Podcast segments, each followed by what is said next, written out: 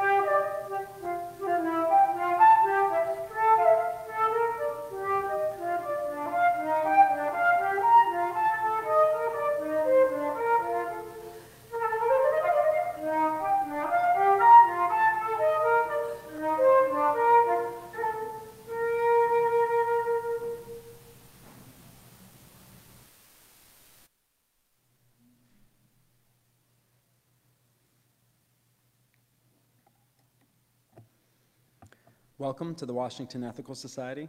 I am Brian Pashigian. My pronouns are he, him, his, and I'm so glad that you're here this morning, whether you're in the room or joining us on Facebook. Visitors and guests, we hope that you got a blue name tag so that we can welcome you and answer any questions that you might have. We love talking about why this community is so important to us, and we'd like to hear from you what you're looking for. We hope you'll join us after the platform service for cookies and coffee in the lobby and the social hall. Also, please consider sharing your email with us on the gold sheet found at the welcome table. You can drop that sheet in the collection basket as it passes later in the service. We are especially glad to welcome for the first time at Wes Kristen Green, Kristen is a recent graduate of Wesley Theological Seminary in Washington, D.C., May 2019. Congratulations. She is the adopted daughter of two women who raised her in a su- suburb of Kansas City, Missouri. And Kristen transplanted to Washington, D.C. in uh, 2008 to earn a Master's of Arts in Women's Studies from the George Washington University. After completing her master's, she decided to stay in the area and pursue nonprofit work. The continuing search for purpose led her to attend seminary. Kristen intends to spend this first year post graduation working towards preliminary fellowship and ordination. She looks forward to sharing her time and talent as a musician, a poet, a lifetime, lifelong learner, and a UU minister in formation. I want to invite you to check in on media and then remind you to please silence your electronic devices so that you may be fully present with us this morning together. And now I invite Doug Miller to read our statement of purpose so that we may, might hear our shared values in each other's voices. Doug is a member of Wes's Welcome Team, embodying the work that Kristen will be talking about with us today.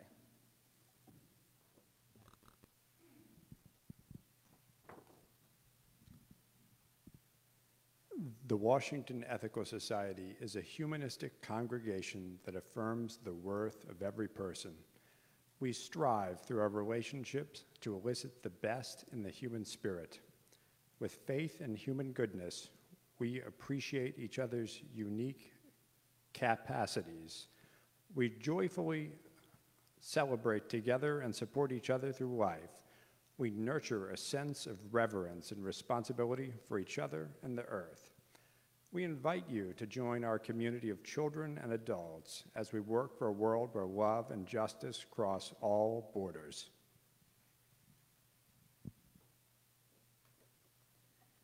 Thank you. As Doug lights our community candle, I invite you all to join me in our candle lighting words. May we kindle within us the warmth of compassion, the light of understanding and the fire of commitment to build a brighter future for all. Each week, we ring this chime in solidarity with people around the world.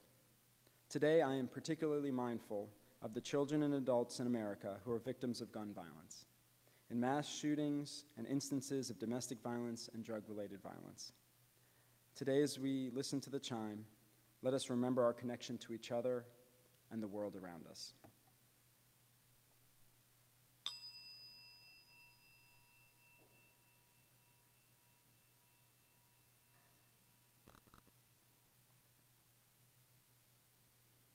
Let us hold in our hearts all that hurts in the world.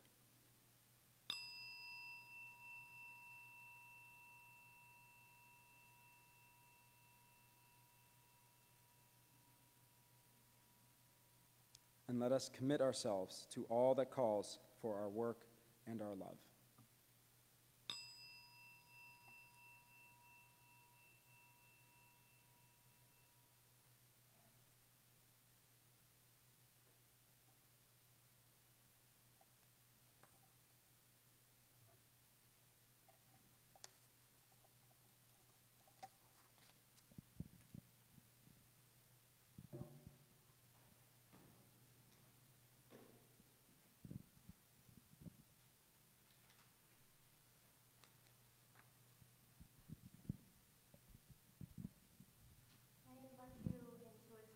Meditation. Time to find your pulse, find your breath, find your stillness.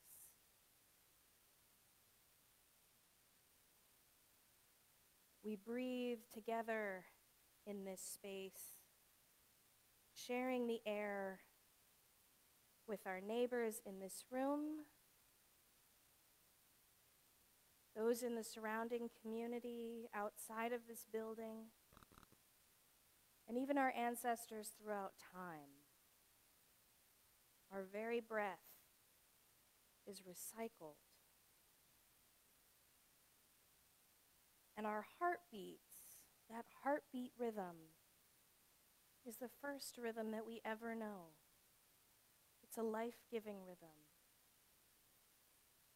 And we first experience it when we're inside our mother's bellies, suspended in liquid, when we have all that we need.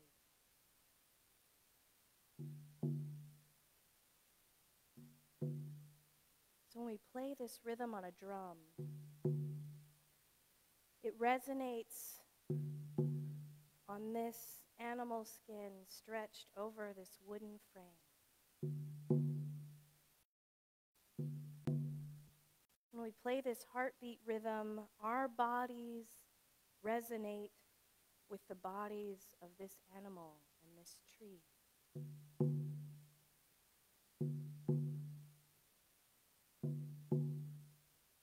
We play to honor that second life and to connect more deeply with the interconnected web of which we are all a part.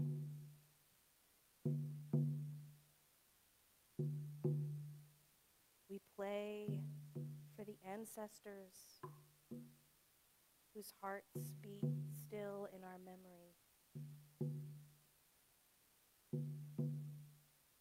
We play to empower those around us. This is a powerful rhythm when played together. Though you may not have a drum, you do have heartbeat. You do have a hand you could place over your heart or in your lap. I invite you to play this rhythm with me.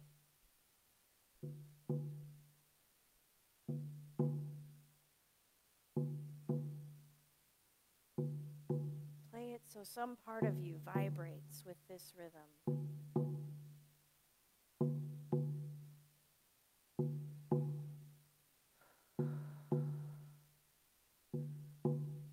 Breathing together.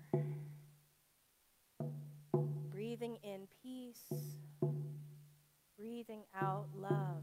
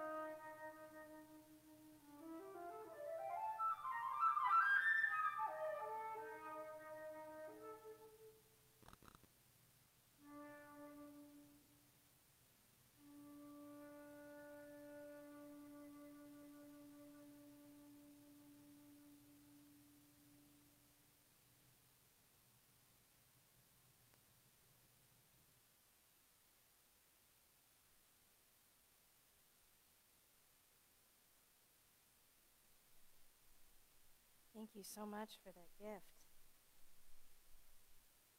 I don't know about you, but I felt some fluttering in my body when I was listening to her. It's so good to be with you this morning in this brave space that we've carved out of our week. And it's no small act that folks gather in houses of worship and sanctuaries and religious education classrooms for the better part of a morning to spend time in fellowship together. Time is, after all, our most valuable resource, and we have chosen to spend it together. And this morning, we've already experienced a number of embodiment practices that turn our attention toward welcome. They help us pay attention to the ways that we embody our value of being welcoming people. In our greetings to one another as we found our seats or even entered the building, in our unison response that resonated with our journey, in our singing together, in our playing the heartbeat, in our breathing together, we train our bodies to come into a full experience of unity that can be life giving and not limiting. We train our bodies so that we can find that energy again and again.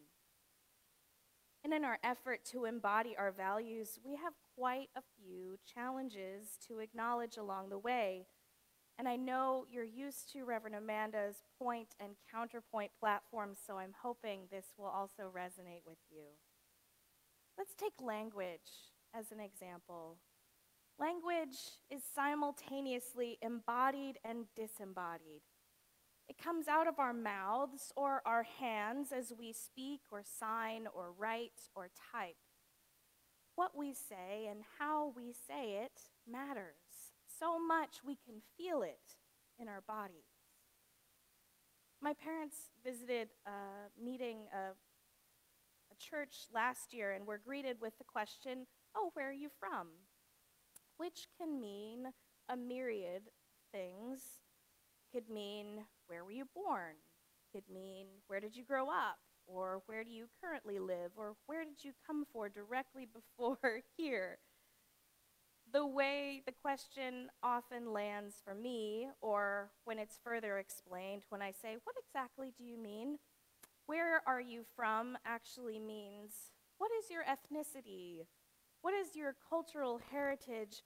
And what is that skin color? I need you to categorize yourself so I'm more comfortable and I know what to do with you. When they answered the question according to where they were currently living, the member responded in an attempt to be helpful and said, Oh, did you know there's another church closer to you? Oh, they never came back. And they didn't actually go to that other church that was closer either. Now, this well intentioned member, I, I don't mean to place all the blame on their faux pas asking the wrong question and how it landed, it happens to all of us. Our mind is often somewhere else, and what seems to be helpful is actually not. Who here has had the experience of being asked if they were new here when they've actually been coming since 1993? Maybe you've been on the other side feeling embarrassed and ashamed that you tried to welcome someone who's an active member and you just didn't put the pieces together. But a pro tip is that lifetime members, longtime members, need that welcome too. We are always arriving in new ways, and we always need to be reminded that we are welcome here. Even if you've broken your vows a thousand times, it doesn't matter Ours is no caravan of despair. Come yet again, come. We need to be welcomed back again and again, back into covenant, back into community that continues to arrive with you again and again. But Something I don't want to do is make a list of things to say and things not to say because, frankly, lists are not embodied practices. You don't absorb them into your blood and breath and bone until you feel the energy. So let's talk about the energy of words that mean similar things. The difference between I'm sorry and thank you is dramatic. Imagine how a culture of gratitude could shift and transform a culture of blame. Instead of saying, I'm sorry I'm late, you could say, Thank you for your patience.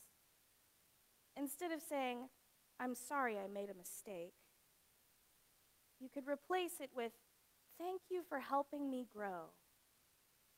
It shifts the energy of that conversation from a heavy tone to a lighter tone. And speaking of metaphor, we think in physical metaphors to help us make sense of our experiences. Metaphors about weight, like heavy or light, help us recreate those energetic sensations in our bodies. Metaphorical language paves the way with metaphorical stones, of course, to embodied theologies of welcome. Have you ever felt that a speaker or a guest has said something that was over your head? We use that phrase to express something that feels outside of our physical ability to see or grasp it. It creates this feeling of uncertainty. Yet, when someone sings it over my head, I hear music in the air. There must be a God somewhere. You get a feeling of hope and faith in something that is still unseen. But like music or holiness, is difficult to grasp. It's over our head in a different way. We say that we're warming up to an idea or to a person, indicating we're feeling comfortable or even affectionate. We understand happy as up and sad as down. We understand power as over and lack of power as under. We understand being on the shoulders of greatness to come with a level of strength and support and security, drawing perhaps from experiences being held as a child. But we also tend to abuse our metaphors. We need gentle guidance on how to return back to right relations with one another. When we talk about dark times, do we consider what it communicates about dark skin? When we talk about standing on the side of love, do we consider different abilities and different ways of showing up on the side of love? When we talk about sisters and brothers, do we consider how that erases our trans and non binary siblings? I read on your website that Wes identifies as a welcoming congregation, recognized as such by the Unitarian Universalist Association. And this means that this congregation took explicit steps to ensure that it presents itself as welcoming and also maintains that commitment to its values. From the UUA website, they write that in the 1980s and 90s, the word welcoming became a code word for lesbian, gay, and bisexual people. In the Unitarian Universalist Association, they launched the Welcoming Congregation program to help us as a denomination learn how to undo homophobia and later transphobia in our hearts and minds, our congregations, and our communities. They write, Today, most Unitarian Universalist congregations are recognized welcoming congregations. The spiritual practice of welcome is very important one to our faith community. Now, listen, I love this faith, and I love this effort. But the way we report history is so disembodied sometimes. I get that it's hard to include all the stories of the human encounters in a brief summary or an introduction paragraph. But where in this is the body? We've got our hearts and minds. We've got our congregational bodies and the broader communities. But where is the bodily experience? What about the bodies of the folks who've been placed at the center of this welcoming congregation project? We have to look deeper to remember where the actual bodies are involved. In 1987, the UUs started to put it on the books that the lived experience of these folks in LGBTQ plus communities did not match the conventional commitments as laid out in our principles and values. There was a noticing happening that there was a, an imbalance. Telling the stories of our bodies when we do not feel welcome is something that's very hard to do. It takes courage. It takes a risk of being further rejected. So in 1989, folks used their bodies to cast a vote at General Assembly that launched the Welcoming Congregation program to guide our congregational bodies back into right relationship. Bodies continued to wrestle with this right relationship. There were updates made in 1995 and again in 99, 2002, and 2015 when they implemented a renewal program upon realizing that embodiment practices are never really done. Times change, and we become more and more aware of the ways that we can be better. But there's nothing quite like change to stir up fear and anxiety in the body. Folks may sometimes describe that fe- they feel like they're walking on eggshells or even navigating landmines, trying to learn and relearn right relationship.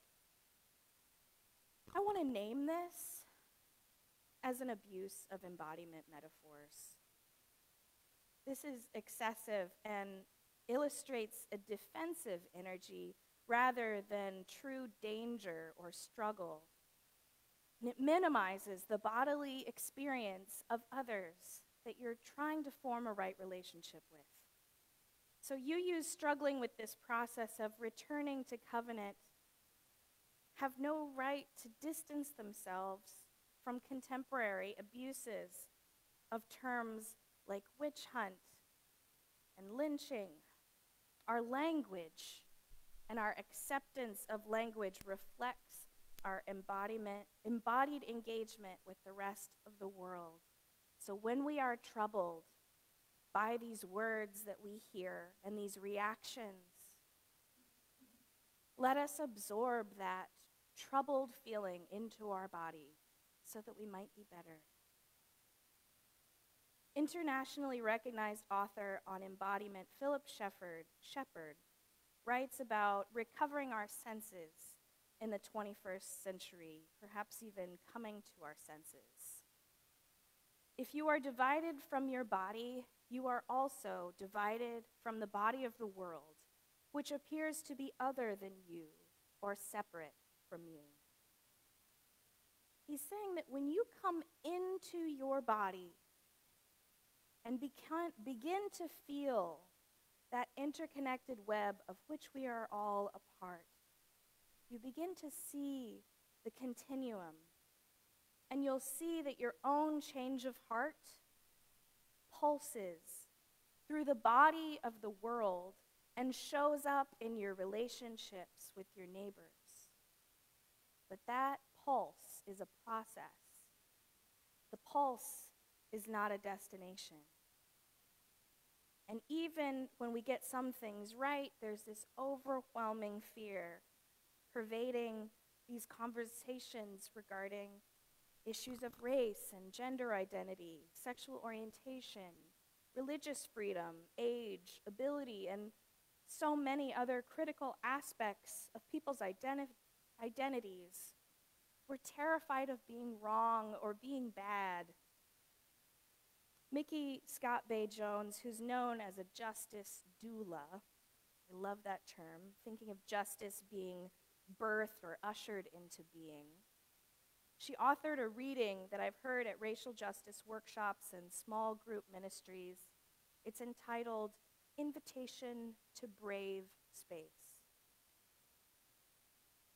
Together, we will create brave space because there's no such thing as safe space. We exist in the real world. We all carry scars. We've all caused wounds. In this space, we seek to turn down the volume of the outside world. We amplify voices that fight to be heard elsewhere. We call each other to more truth and love. We have the right to start somewhere and continue to grow. We have the responsibility to examine what we think we know. We will not be perfect. This space will not be perfect. It will not always be what we wish it to be. But it will be our brave space together. And we will work on it side by side. My colleague, Reverend Rob Keithan, the Minister of Social Justice at All Souls just down the street, has referenced a really helpful metaphorical model that reframes how we give and receive gentle guidance back toward right relations. This model is Jay Smooth's dental hygiene model.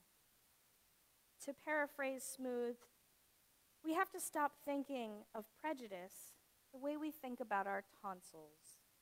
We get them removed, and that's it. We don't have to worry about it again. As if we could attend just one training on undoing racism and then we're done. We're no longer capable of racism. Maybe even one powerful sermon can absolve us all of our disease.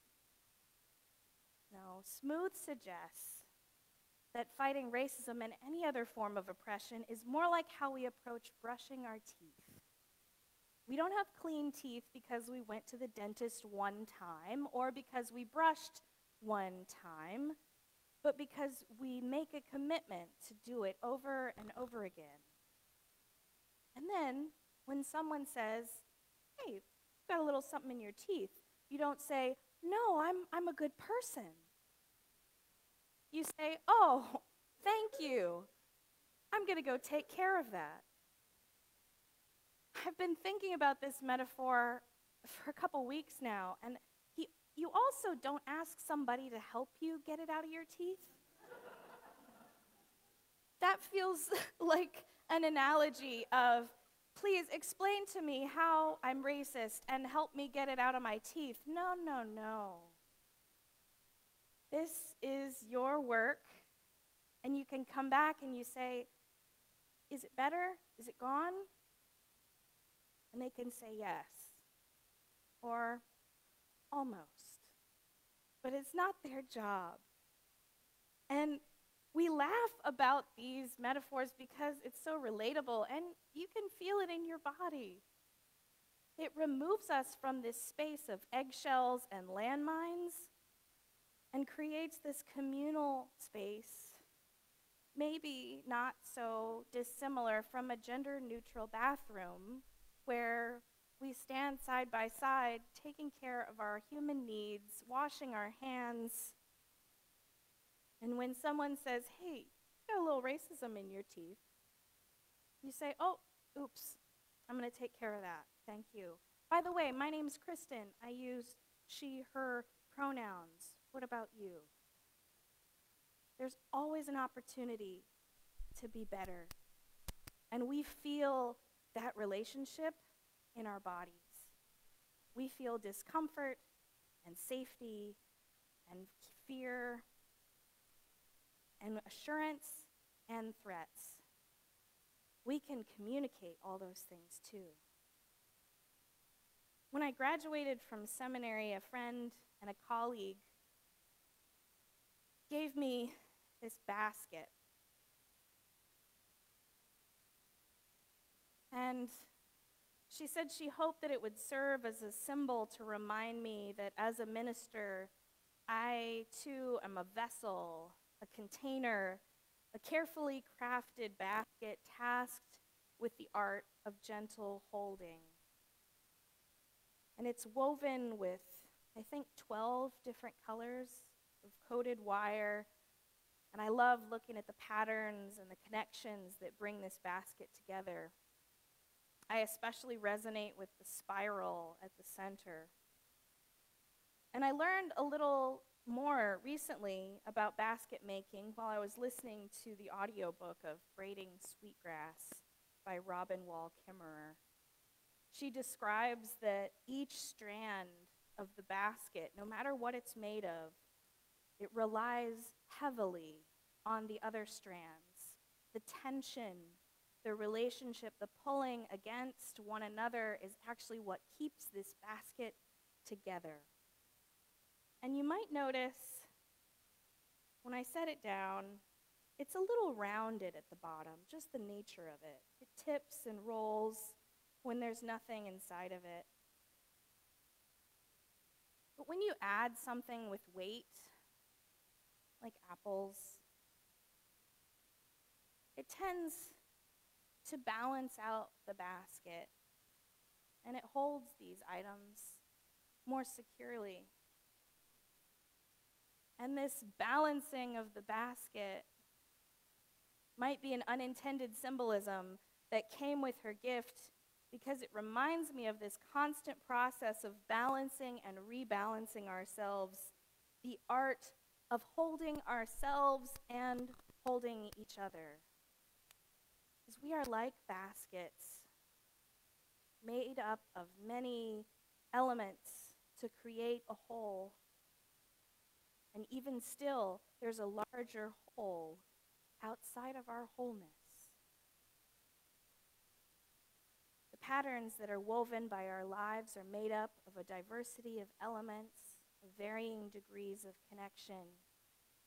Some of the links are tight, where others are secure, yet they include artistic gaps. Perhaps we are meant to hold things, but we definitely have a limited capacity. And sometimes finding our balance requires some heaviness. Like this multicolored basket, we're built and fortified by the diversity that is the body of the world.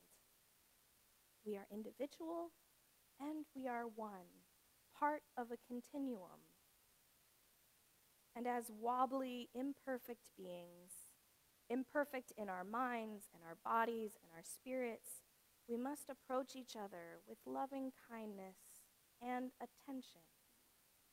Assuming positive intent when we are corrected, setting our privilege aside as often as we can, and being willing to take time to glance in the mirror and clear what, whatever might be in our teeth over and over again. Your commitment to being welcoming will show up first in your body. So pay attention because someone else is. Someone else is receiving the message that you are emitting with your energy. And as we close today, I offer these words of blessing and encouragement. May we strive to pay attention to the ways our bodies engage with justice work. May our striving be as nourishing and formative as our shortcomings. May our bodies resonate in harmony, both as we seek and as we are found. May it be so.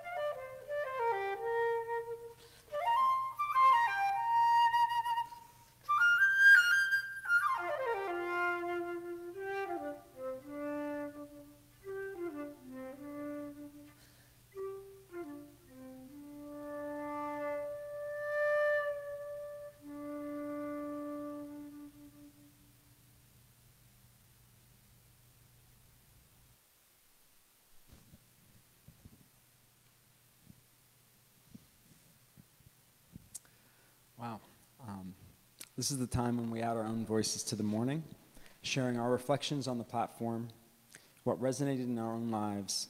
And I invite you to raise your hand, begin with your name, and perhaps you might share practice that you would like to try as a way to shift your attention towards welcoming.